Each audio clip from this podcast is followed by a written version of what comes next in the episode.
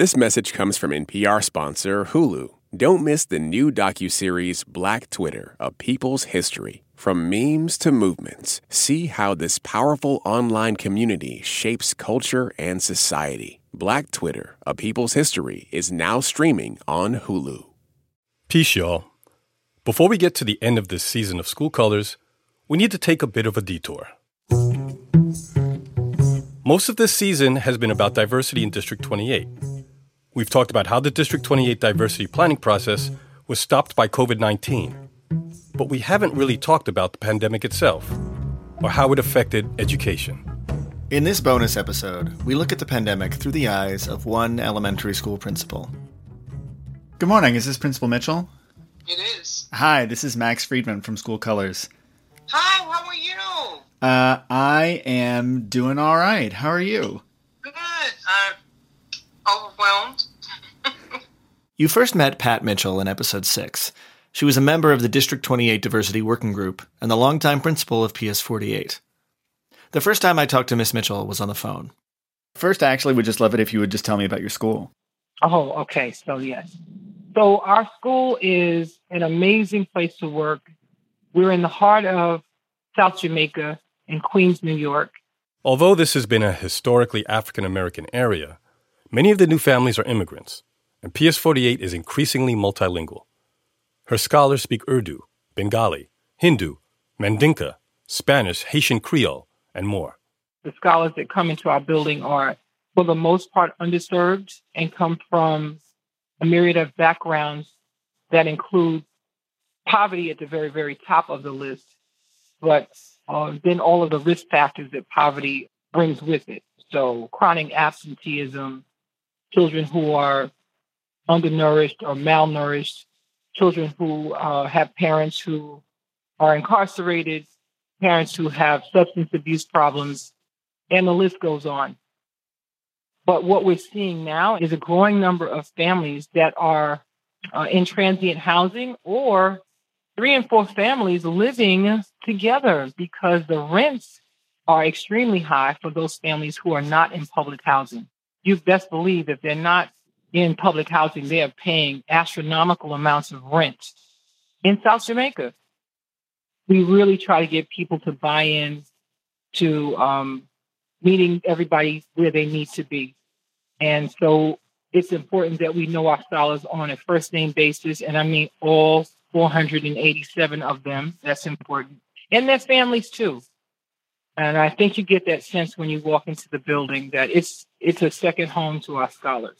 But while school is so often a place of stability for kids and their families, COVID rocked all of that.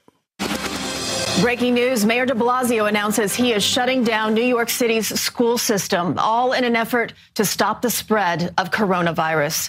From the very day that schools were told to close their doors, Pat says she knew her families were in trouble. I know for a fact that PS 48 is the place where my scholars are able to, they know they're going to get fed, they know they're going to be cared for, and they're going to get some amazing instruction. I knew that once they went home, that there would be a break in that instruction immediately. And let me tell you why. There are families in South Jamaica who don't have laptops. There are families in South Jamaica who don't have iPads at the ready um, to facilitate a, Google Meet. There are families in South Jamaica who don't have smartphones with data plans that support the platforms that we insisted parents use. So when I tell you I was doing drive-bys, giving out laptops, going to homes, this is what I did in March. It was a struggle because I was not just teaching scholars. We were teaching families how to make this work. Trying to get them to understand the icons on an iPad when they were finally uh, sent iPads from the DOE. Just showing them what this is what your Wi-Fi icon looks like. This is how you your child shows a presentation or shares their screen. Um, it was difficult to do that virtually. The other thing was that I think the DOE early on assumed that if they sent out devices, that those devices uh, would be paired with people's Wi-Fi. There are lots of families that don't have it.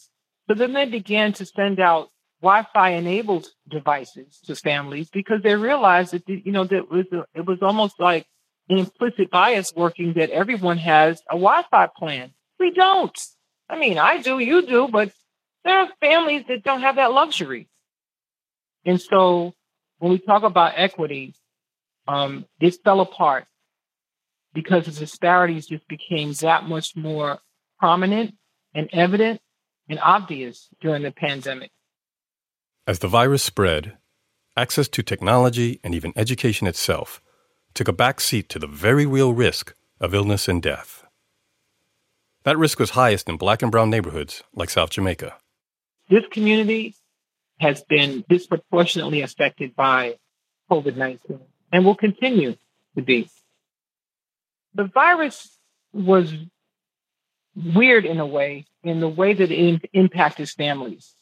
So, in the families that it did impact, there were usually at least two or more people who were impacted. So, either families were devastated by this virus, or in some cases, not at all, thank God. And then there were, you know, obviously uh, cases where there were one or two people in the family who uh, were affected and when I say affected, I mean that it, it resulted in their deaths. Um, and so we, we have staff members who've had two or more people in their family um, pass away from COVID 19. And I don't have the, the numbers of families that were impacted by COVID. Um, at some point, Max, I, I lost count. So I went to Dollar Tree and we bought uh, sympathy cards, and, and I, there were so many families affected. I, I could not send out cards to every family. So it, it I, I would say by mid May, I probably had sent out cards to 40 or, or more families. Around the same time, Pat was going through loss of her own. On May 2nd, 2020, her mother died of complications from lung cancer. She didn't die of COVID 19 related um, she didn't have a COVID 19 related illness. Um, but we still had to take, you know, precautions to make sure that she was okay while she lived here with me. Um, and, and I set up hospice in my home for my mom. So at the same time that I'm trying to, like you said, balance um, the demands of a, of a job that I love, I was also caring for, for a mother who made it all happen for me, who, who made it possible for me to be like an amazing like workaholic. You know, I carry her with me in everything I do. And when I talk to families who've experienced loss, uh, unfortunately, I know exactly how they're feeling. The end of that first COVID semester may have brought some semblance of relief. But educators like Pat spent the summer awaiting guidance on the specifics of how and even when schools would reopen in the fall. The nation's largest school district is pushing back its start date. In a surprise announcement today, Mayor de Blasio moved the first day of New York City schools from September 10th to September 16th for remote learning and September 21st for in school classes. I called Pat for the first time the day after the first day of in person school. We talked for almost an hour and a half, and it was only the first conversation of many. Over the course of that school year, the first full year of school during the pandemic, I checked in with her every few weeks as the system went through ups and downs. Schools opened and closed and opened again, and the guidance kept on changing. What you're about to hear is from those phone calls. September 22nd, 2020. We were not ready to open. What became uh, a nightmare and is still to this day is the option that the DOE gave to parents about how they wanted their children to learn they gave them options to engage in blended learning. And blended learning simply means at some points in the week, you're learning in person in the classroom. At other points in the week, you're learning remotely. And we all know remote learning is not perfect, but we've also seen a lot of kids benefit greatly from it during these last months. There were two things that were not taken into consideration. One, that we would have the capacity to. Actually, Pat went on to lay out many more than just two problems with blended learning. She says there were parents who chose blended who didn't really know what they were getting themselves into as far as needing childcare for a schedule that would be different week to week. There were parents who didn't even know they had a choice, who got placed in full remote by default. Then there was an agreement between the DOE and the teachers union, the UFT, that all but guaranteed PS48 would be short staffed. The UFT made it very clear that if you are an in-house teacher, you cannot be responsible for the remote learning also. So they have to essentially pick one, not because they want to, but because they've been directed to do that by the DOE and the UFT. They have this agreement. It's stupid, right? Doesn't it makes no sense. And she says the DOE neither consulted principals when they came up with all this, nor let them know when things were changing. They had to know this wasn't going to work. How do I know? As late as last week, I get the news from TV, from watching TV. I'm listening to the mayor say that children whose families sign them up for blended learning are no longer guaranteed a teacher on the days that they're not in school. Every scholar should have access to a teacher each day that's going to provide synchronous instruction. And at this at this point, there are some scholars who are getting two or fewer hours of synchronous instruction each day. That that cannot happen. I mean, uh, you, you want to see growing disparities? Yeah, put this plan into place. That's the plan we have. And I'm not happy with it. September 29th, 2020. If we had all been remote, we could have guaranteed at least some consistency, some coherence with our parents with regard to curriculum. I can't guarantee that now. It's, it's crazy.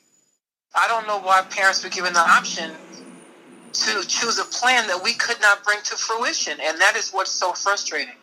It, we, it was, it was just, it was, it was a lie to tell parents that a blended learning model exists. It does not.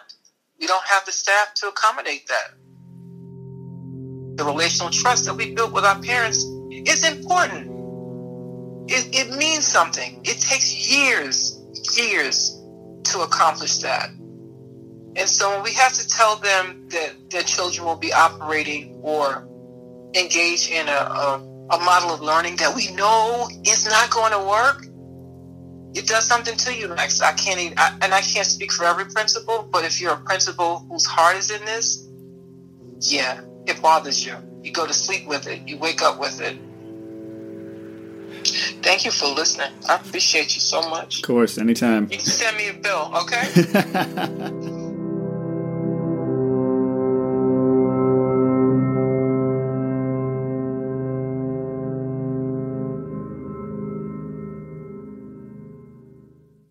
This message comes from NPR sponsor Squarespace. Kickstart or update written content on any website, product description, or email with Squarespace AI, generating instant personalized results that know and show your brand identity. Explain what your site is about, choose your tone, and enter what you need to get short or long form text. No matter the placement, Squarespace AI makes it easier to go live, stand out, and succeed online. Use code CODESWITCH to save 10% off your first purchase of a website or domain. This message comes from NPR sponsor Progressive Insurance, where drivers who save by switching save nearly $750 on average. Get your quote at progressive.com and see if you could save. Progressive Casualty Insurance Company and Affiliates. National average 12 month savings of $744 by new customers surveyed who saved with Progressive between June 2022 and May 2023. Potential savings will vary. Climate change fuels hurricanes. China promises to stop. The big lie persists. Butterflies have hearts. Singers die. Plumbers win. Nurses persevere. Your world speaks. We listen. NPR podcasts. More voices, all ears. Find NPR wherever you get your podcasts.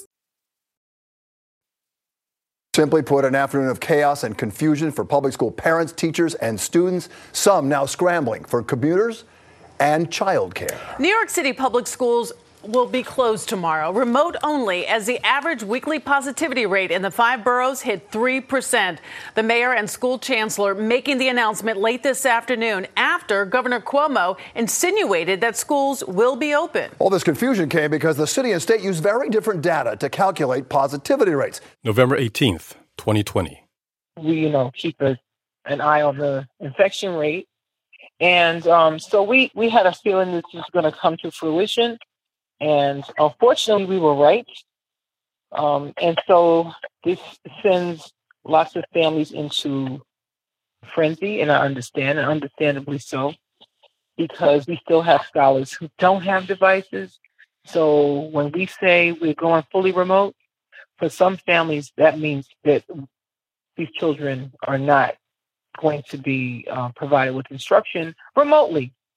So while safety is always, you know, at the forefront of what we do, I can't help but think about the families who don't have access to technology, who don't have access to Wi-Fi, and who will suffer, right, until we get them the hardware and uh, access that they need.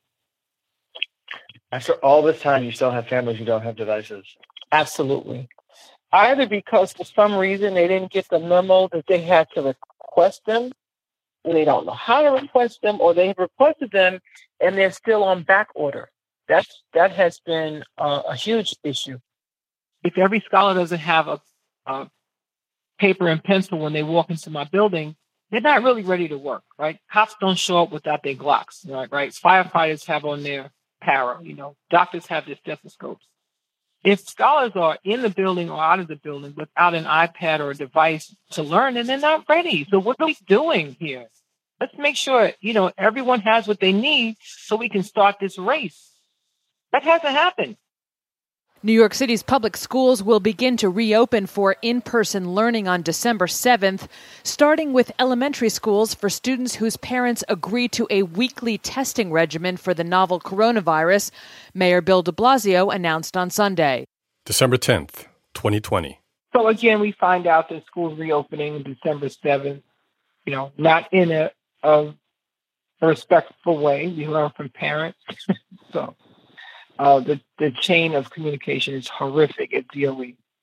Uh, but aside from that, um, we also uh, got a very strong email about the fact that we are not to allow students in who whose parents did not consent to testing. And that has created a, a tremendous backlash um, with parents who don't want their kids tested, they don't want to consent to be tested, but we're supposed to refuse entry to those scholars for me on the outside, it seems really logical that if the goal is to uh, keep down community spread, then you need randomized testing of kids in schools. And logistically, it makes much more sense to test them on site than to rely on whatever Outside. fragmented network of people's providers. You know, like it, yeah. it, that makes sense to me. So why are people upset? Well, I think that uh, um, in the early part of the year, the test was invasive. You know, we were doing nasal swabs. The the other thing is they feel like um, I, almost uh, they don't want to know if their child is positive or not. Believe it or not. I talked to a parent that says, you know what, if they're positive, they're positive, they're going to get over it. Really? There are people who don't want to know. They, you know, they just don't want people who just do not prescribe to um, testing, vaccines, any of that. I get it. Okay. All right. Well, and again, these are just two parents I spoke to. I, I can't say they speak for everyone clearly, but interesting uh, insight. I, I was like floored. Like, you don't want to know? You don't? Oh, okay. But there was at least one bright spot for Pat. She had started the year with a staffing crunch, in part because of the DOE's agreement with the teachers union, which said that teachers could only teach in person or remote, which meant kids in blended learning would have different teachers on different days. By December, many of Pat's teachers agreed with her that this was unsustainable. On the down low, my teachers have opted in many cases to say, listen, cohort A, I'm teaching cohort A because these kids come in on Monday, Tuesday, Wednesday for this week and on Thursday, Friday, they're home. I'll still teach them, Miss Mitchell, because it's too confusing to the parents. And I'm like, thank you, Jesus. But essentially, they're not supposed to do that. The city had put a lot of effort into figuring out blended learning based on the assumption that many parents would jump at the chance to send their kids to school in person, even a couple days a week. But by the end of 2020, two thirds of students citywide were still opting for full remote. The upside was that many school buildings had more space than they expected, which allowed PS48 to do away with the cohorts and offer in person, socially distanced learning five days a week starting in January. February 19th, 2021. But it's it's been going well, and it's really refreshing to um to have more scholars in the building, um, and they're happy to be there. It's it's a little weird because we're not at full capacity, but um, there's some sense of normalcy back in the building. Still challenging because even though they're there, you still have to maintain social distancing with them. But that's difficult. I've been in a room with uh, 16 four year olds keeping masks on is a joke. Pat had a medical accommodation, a formally recognized health reason for working remotely, but she started going into the building anyway. So, you know, there are people saying you're to forfeit your accommodation. If I don't give, a I don't really care. I think sometimes people need to see you. People who are in the trenches, and I use that term because you know you have teachers who are home and teachers who come into the building consistently every day, and um, put they are our essential workers putting themselves at risk to ensure these kids are educated. And I think for me, um, I, I needed the accommodation. Okay, I was granted one, but I still think people need to see that you're a team player. People just need to see that you are, you know, you're around, you're you're engaged, you you care. March 16th, 2021. Hey, Pat, how's it going? Huh. Jeez, the day is long and arduous, but I'm hanging in there. How many of your kids are back in the building at this point? Um, about 130, Out out of how many total? 547. Okay, so it's still um, about um, um but what's that? About twenty percent. Yeah, yeah, just about that. One class on each grade. It's a lot. But again, I'm not complaining. Only because you asked. Um, it's just it, it's am- it's like amazing. Um, so and I know it is overwhelming. I, I know that um, this work can take you under if you let it. So I try not to let it take me.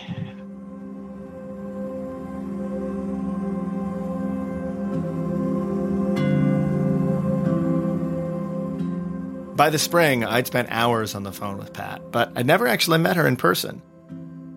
So in May, we finally made plans to meet face to face on a Sunday afternoon at PS48.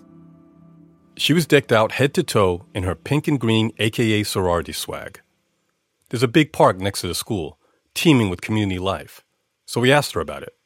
This, this uh, park is widely used. Soccer, Yeah.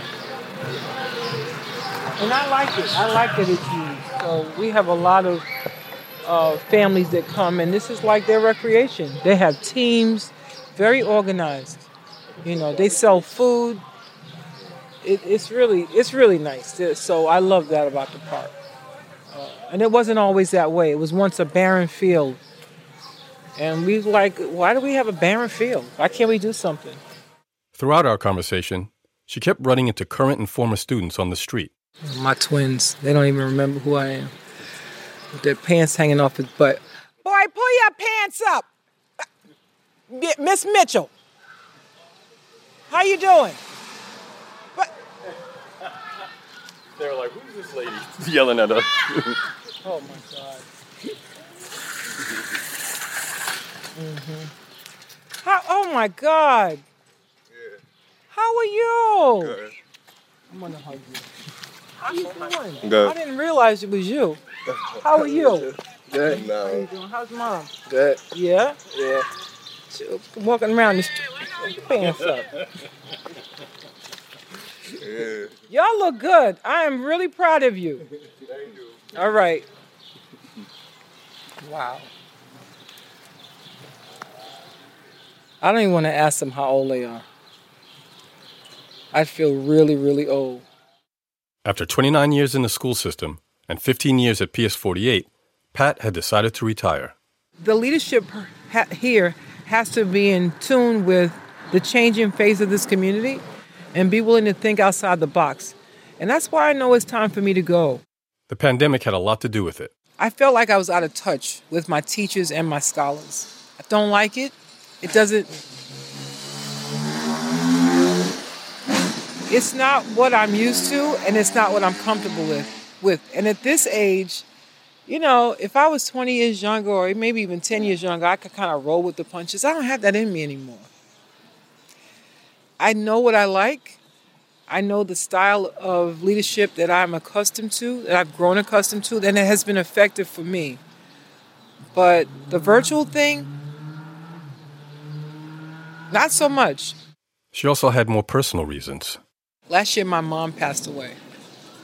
And my mom hated my job. She loved the work. She hated my job, if that makes any sense.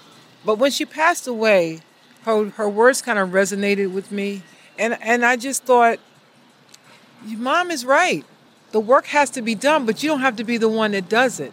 Like, spread the wealth. Like, let somebody else do it. They, they might do it better than you, right? That was a novel thought. Like, shit, Pat, there might be somebody out here does it better than you. Like, get over yourself. So that was a realization that I came to. The third thing, and probably the most important thing, is is that I, I kind of prioritize, you know, my wants and needs in life, and and fell in love with a man I've known all my life, and I thought like I've never seen you like this before. he thought the same of me and he just made me an offer I couldn't refuse. Um, and and it, when that happens, when you lose someone you love, or someone points out to you that you know what, we got more years behind us and ahead of us. Let's change the course of our lives.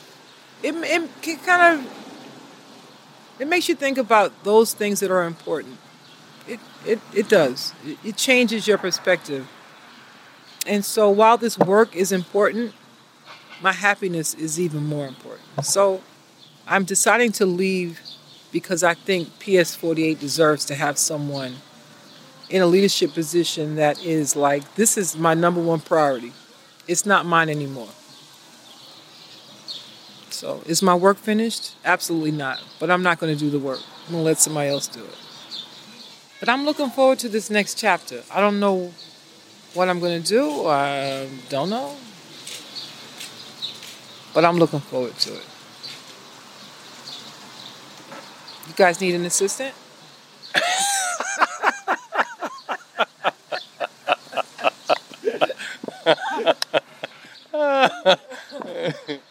oh, man. That was May 2021. I caught up with Pat again in early January 2022. It was the height of the Omicron wave, and she had just gotten COVID herself, not for the first time. But as soon as she was out of isolation, she was back at PS48. She was still officially retired, but volunteering three days a week, because 40% of the staff was absent.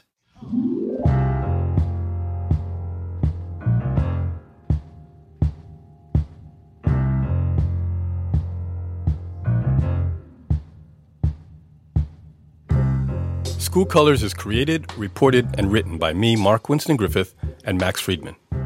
Produced by Max Friedman with Carly Rubin and Alana Levinson. Our editor is Soraya Shockley.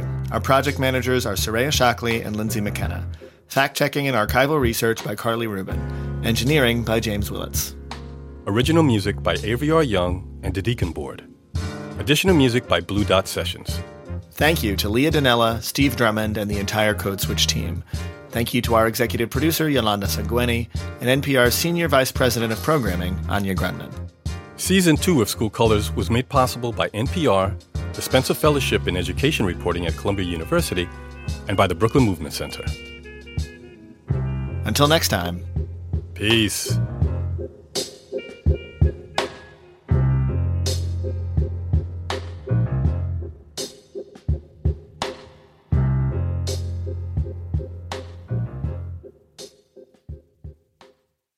Support for NPR and the following message come from Bombas. Bombas makes absurdly soft socks, underwear, and t shirts. And for every item you purchase, Bombas donates another to someone facing homelessness. Get 20% off your first purchase at bombas.com slash NPR and use code NPR.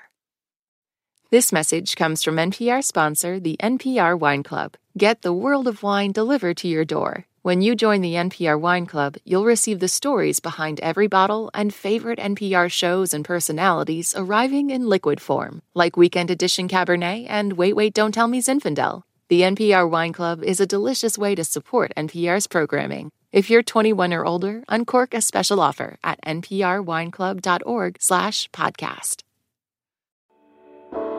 On It's Been a Minute, we're keeping you in the know when it comes to culture. I break down the latest trends and the forces behind them and introduce you to the creatives who think deeply about how we live today. Come for some good old cultural analysis and have a few laughs with me. Listen to the It's Been a Minute podcast from NPR.